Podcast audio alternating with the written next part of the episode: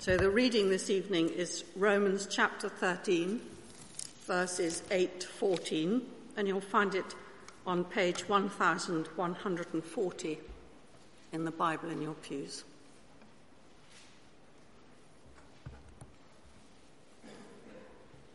So Romans chapter 13, verse, starting at verse 8. Let no debt remain outstanding except the continuing debt to love one another. For whoever loves others has fulfilled the law.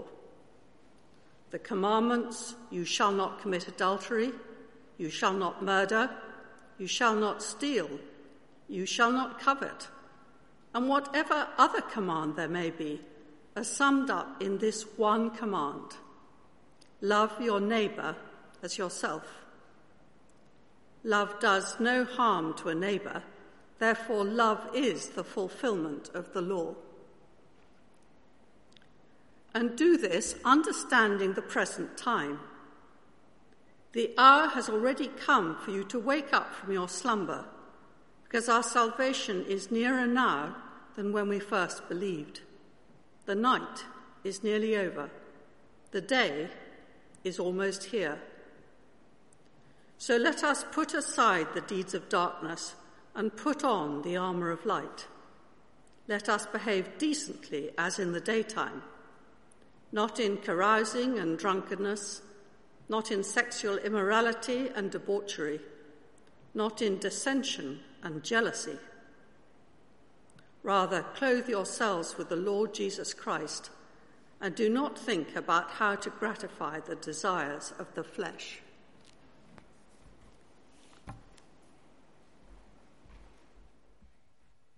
Uh, good evening.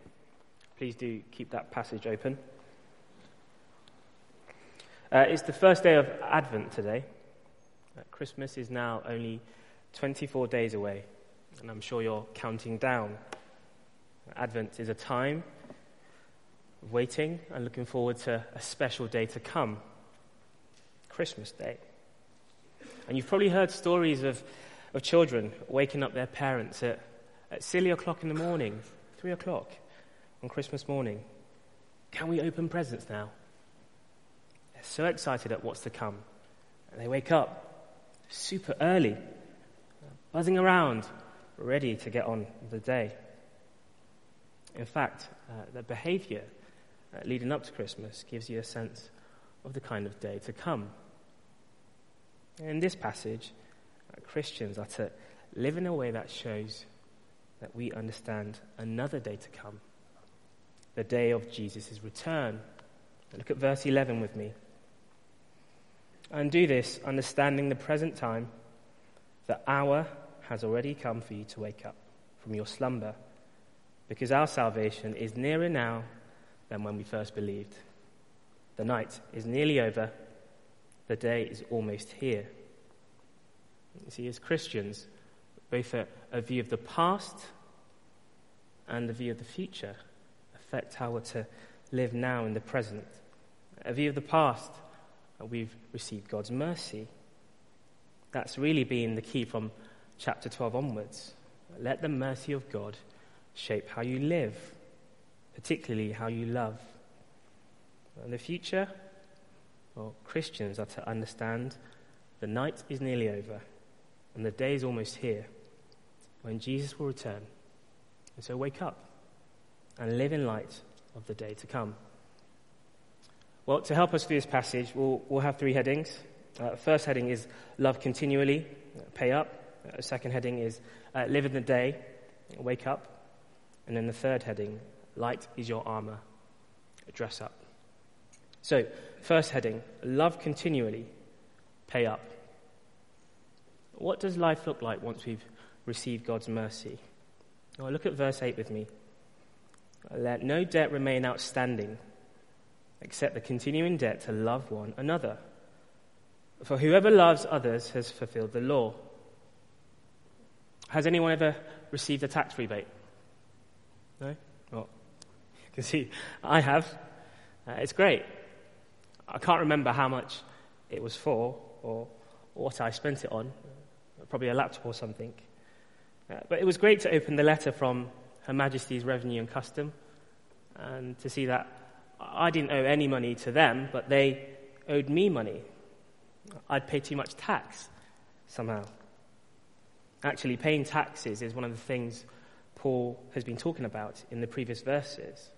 Uh, from chapter 12 onwards, uh, Paul's been encouraging Christians, uh, those who have received God's mercy, uh, to be transformed in every area of their lives.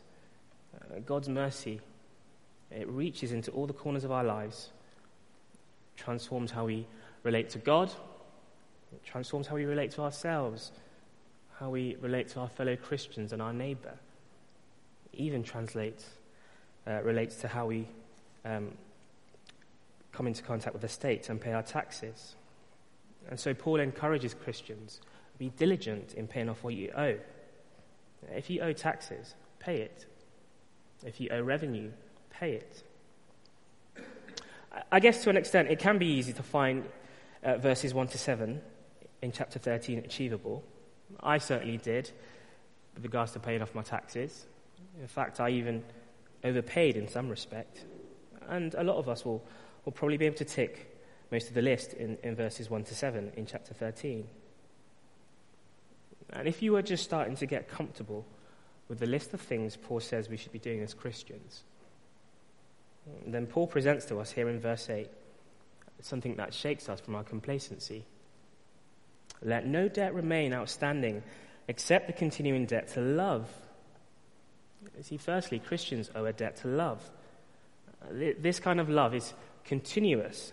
We can't pay it off. It just keeps going. Why? Well, it's because it's what God's love creates in us. That The amazing mercy we've received from God creates in us a continuous love for others. It's, it's what Paul's been banging on about since chapter 12. He says it's the debt, one debt we owe. So show it, because you owe it. As Christians, we can't overpay someone in love. It's not like paying too much tax. And me and my wife, Beth, uh, we try our best to keep our house in order. Uh, sometimes when Beth's not at home uh, and I'm feeling proactive once in a blue moon, I use my initiative you know, and I start doing a bit of cleaning.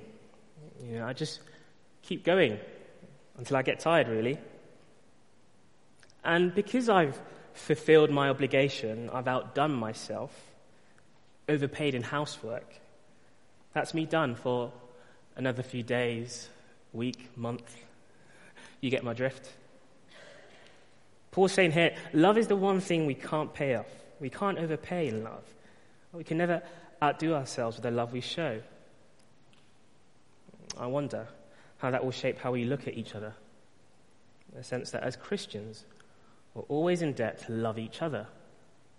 It completely changes our behavior when we fall out, when we meet together on a Sunday.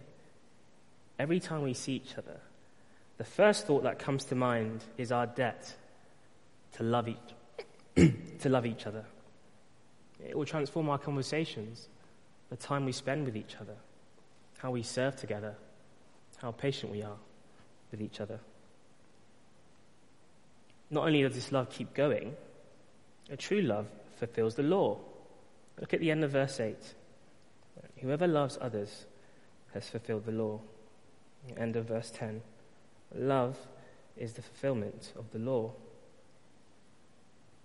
Not to say that we ever fulfill the law, it's impossible for us. Uh, we fail to love in a way that God's law requires. I hope you don't get a wrong view of the law either, because the law doesn't save us. No, Jesus does that on the cross. Uh, the law doesn't make us holy either. The Holy Spirit does that in us. Rather, the law describe how, describes how God wants his people to be. And love sums it all up. Verse 9 and whatever other command there may be are summed up in this command love your neighbor. If you want to know the parameters of how to love, then look at God's law. See, when you, when you love your neighbor, you'll refrain from adultery.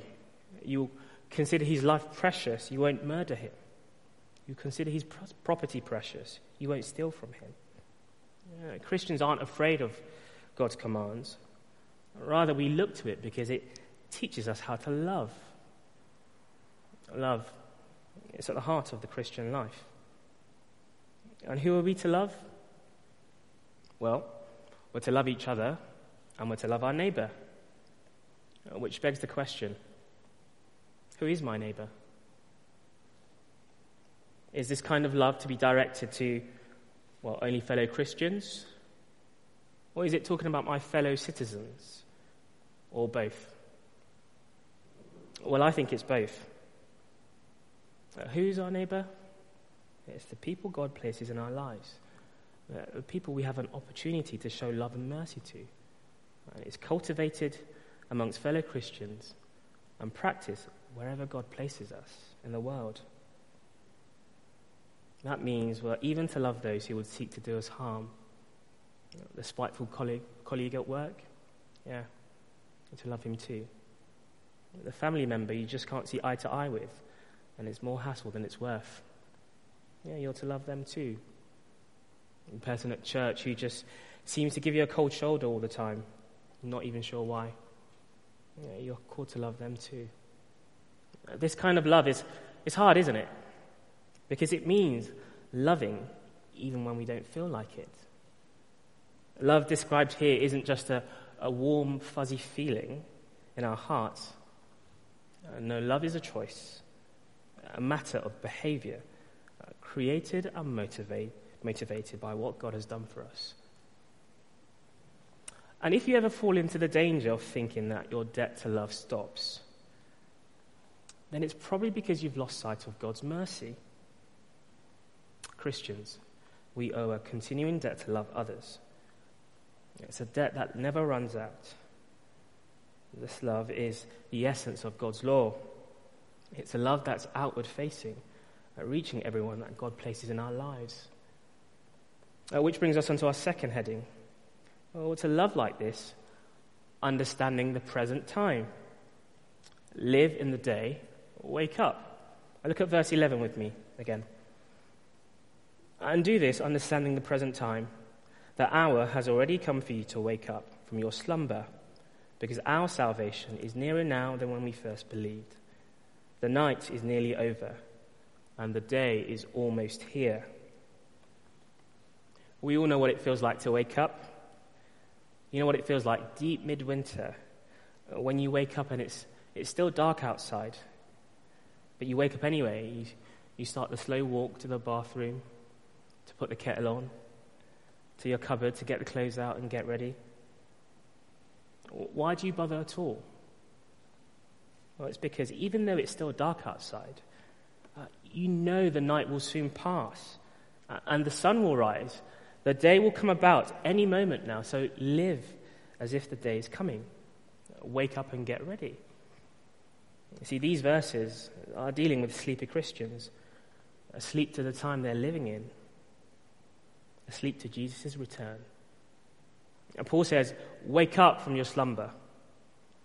Uh, in 1 Thessalonians chapter 5, uh, Paul describes Christian as, Christians as children of light.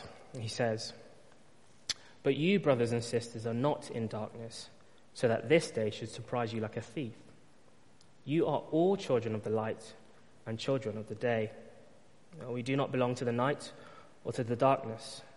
Uh, so then, let us not be like others who are asleep, but let us be awake and sober. Uh, for those who sleep, sleep at night, and those who get drunk, get drunk at night. As Christians, we no longer belong to the night. God has mercifully shone his light on us through Christ, and so we belong to the day. Uh, let us awaken and live in it. And let us do so by understanding the significance of the present time. Our salvation is nearer now than when we first believed. Uh, don't sleepwalk through this time. The day of Jesus, his return, is nearer now, today, than it was yesterday. It gets closer and closer each and every day. Understand the present time you're living in and the opportunity it presents. Uh, live in this time with a certain hope as a Christian that Jesus will return one day. But also live in this time with an urgency because each day is a step closer to judgment for those who don't yet know him. Time's ticking for our non Christian friends and family. Understand the opportunity this present time gives you to share the gospel with those asleep to Jesus' return. Understand the, the present time because the night is nearly over and the day is almost here. So, put away the things that belong to the night. Live in the day. Uh, look at verse 12 to 13 with me again. Uh, the night is nearly over, the day is almost here. So, let us put aside deeds of darkness and put on the armor of light. Let us behave decently as in the daytime, and not in carousing and drunkenness, not in sexual immorality and debauchery, not in dissension and jealousy. Live in a way that's appropriate for the daytime. Imagine leaving your house in the morning, uh, and before you get on your bike or bus, car, uh, you see people walking around, uh, cycling around in their pajamas, in their dressing gown. You get to work or the school gate, and colleagues and parents are, are walking around in their pajamas. What an odd and silly sight. See, waking up from sleep and living in the daytime, well, it involves putting away things that belong to the night. Uh, what a silly and odd thing to do to go throughout the daytime with nighttime clothes on. Sleepy, sleepy people do silly things. And sometimes they don't even realize it. And not the Christian. You're no longer asleep because in God's mercy, His light has shone brightly into your eyes, into your heart. You can now see clearly, so take off these clothes that belong to the night and stop walking around in them. Put aside your sinful deeds. And Paul says, dress up, behave decently for the day to come. Carousing, drunkenness, sexual immorality, and debauchery, uh, these are activities that typically take place during the nighttime, not in the day. Uh, so, as children of light, as children of the day, uh, put away the things that belong to the night. Friends at college going out to parties where there'll be drugs and drinks. Not for me. I'm a child of the light, living for the day and not for dark and sinful activities. I no longer live to party or get drunk. I live expecting Jesus' return. A hookup culture where casual sex is treated like an appetite being fed, uh, or the contrast between weddings and affairs. One is celebrated in the eyes of the world, and one is hidden from the eyes of the world. Uh, Paul is saying, don't live for it. If you are a Christian, then don't engage in sexual immorality. Your body, it belongs to the Lord. Jealousy, gossiping, arguing, as tempting as it can be to talk about that family member badly to other people. And not me, not anymore. I've put away sinful thoughts and sinful words because they no longer fit me as a Christian. You see, the Bible is realistic about human nature and also realistic about where Christians might find themselves.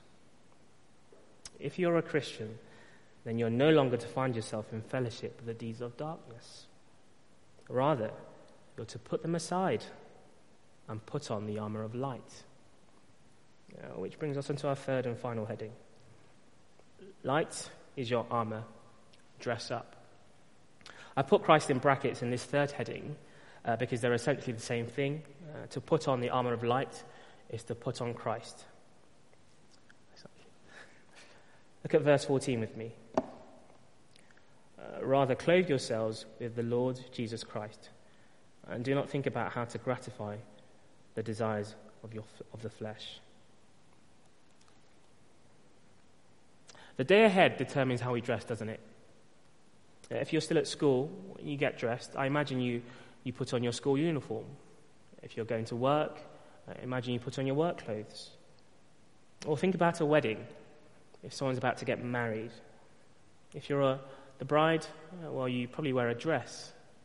And if you're the groom, you, would probably wear a suit, a shirt and tie. You might even wear a coat tail. How about going into battle? Well, you'd probably want to suit up in body armor. You see, what we think of the day ahead will, will determine how we dress for it. The language Paul uses in this passage gives us a sense of what we're dressing for. End of verse 12.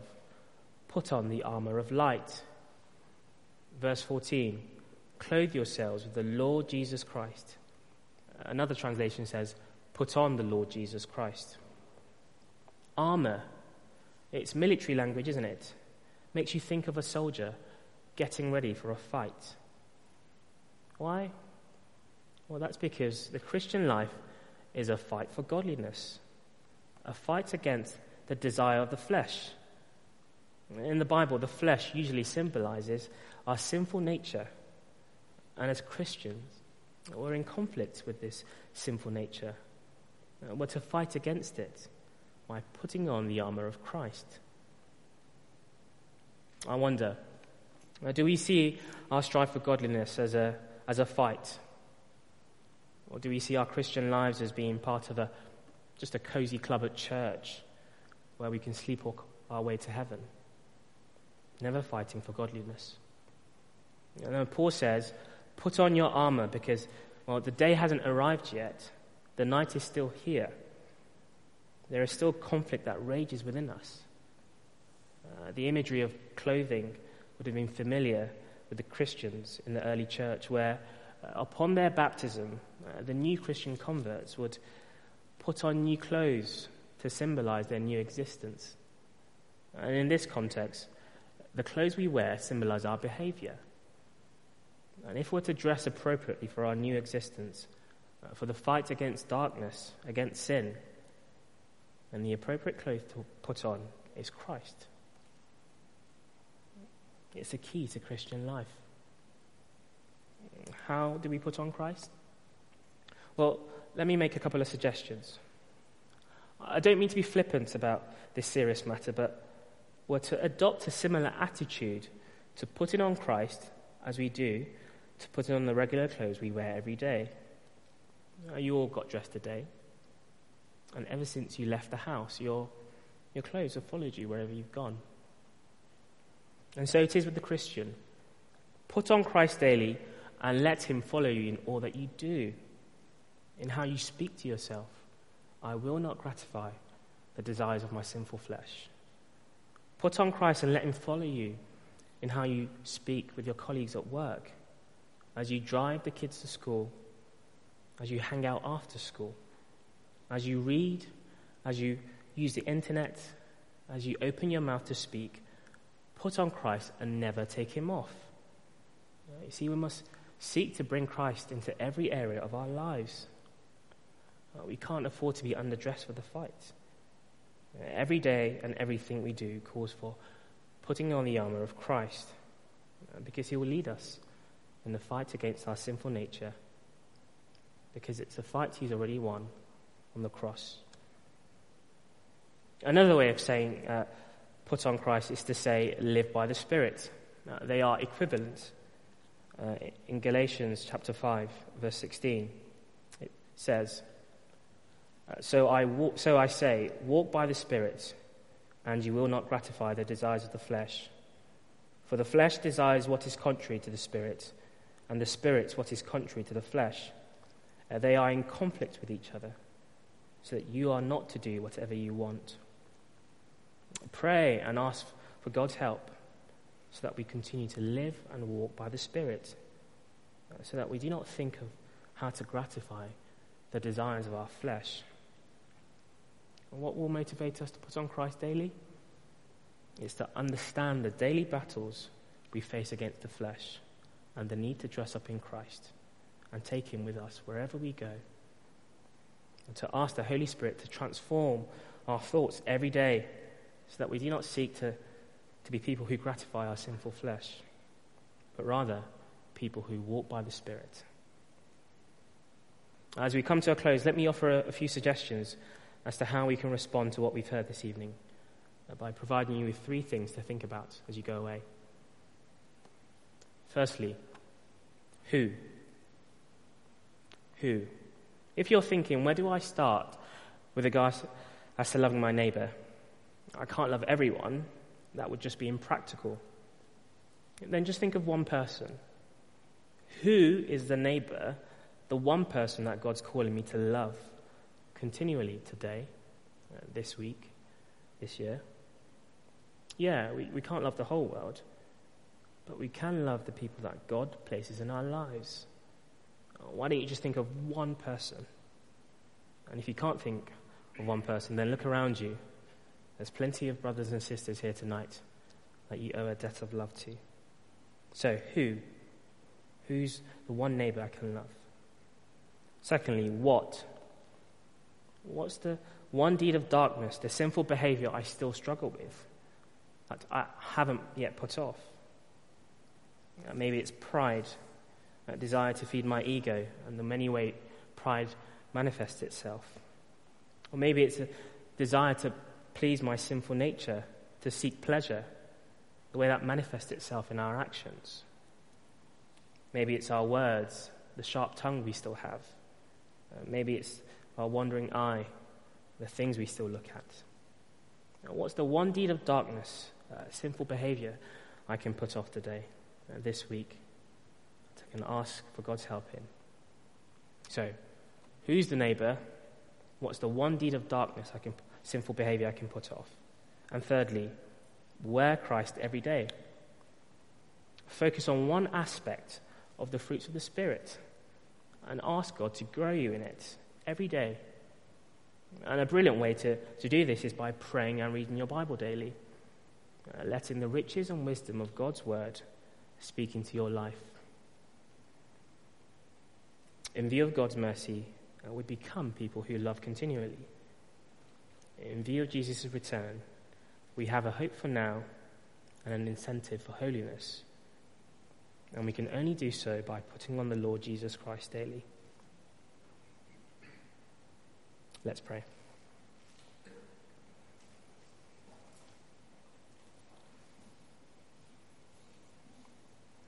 Uh, Paul says in Romans chapter 5 and hope does not put us to shame, because God's love has been poured, into, poured out into our hearts through the Holy Spirit who has been given to us.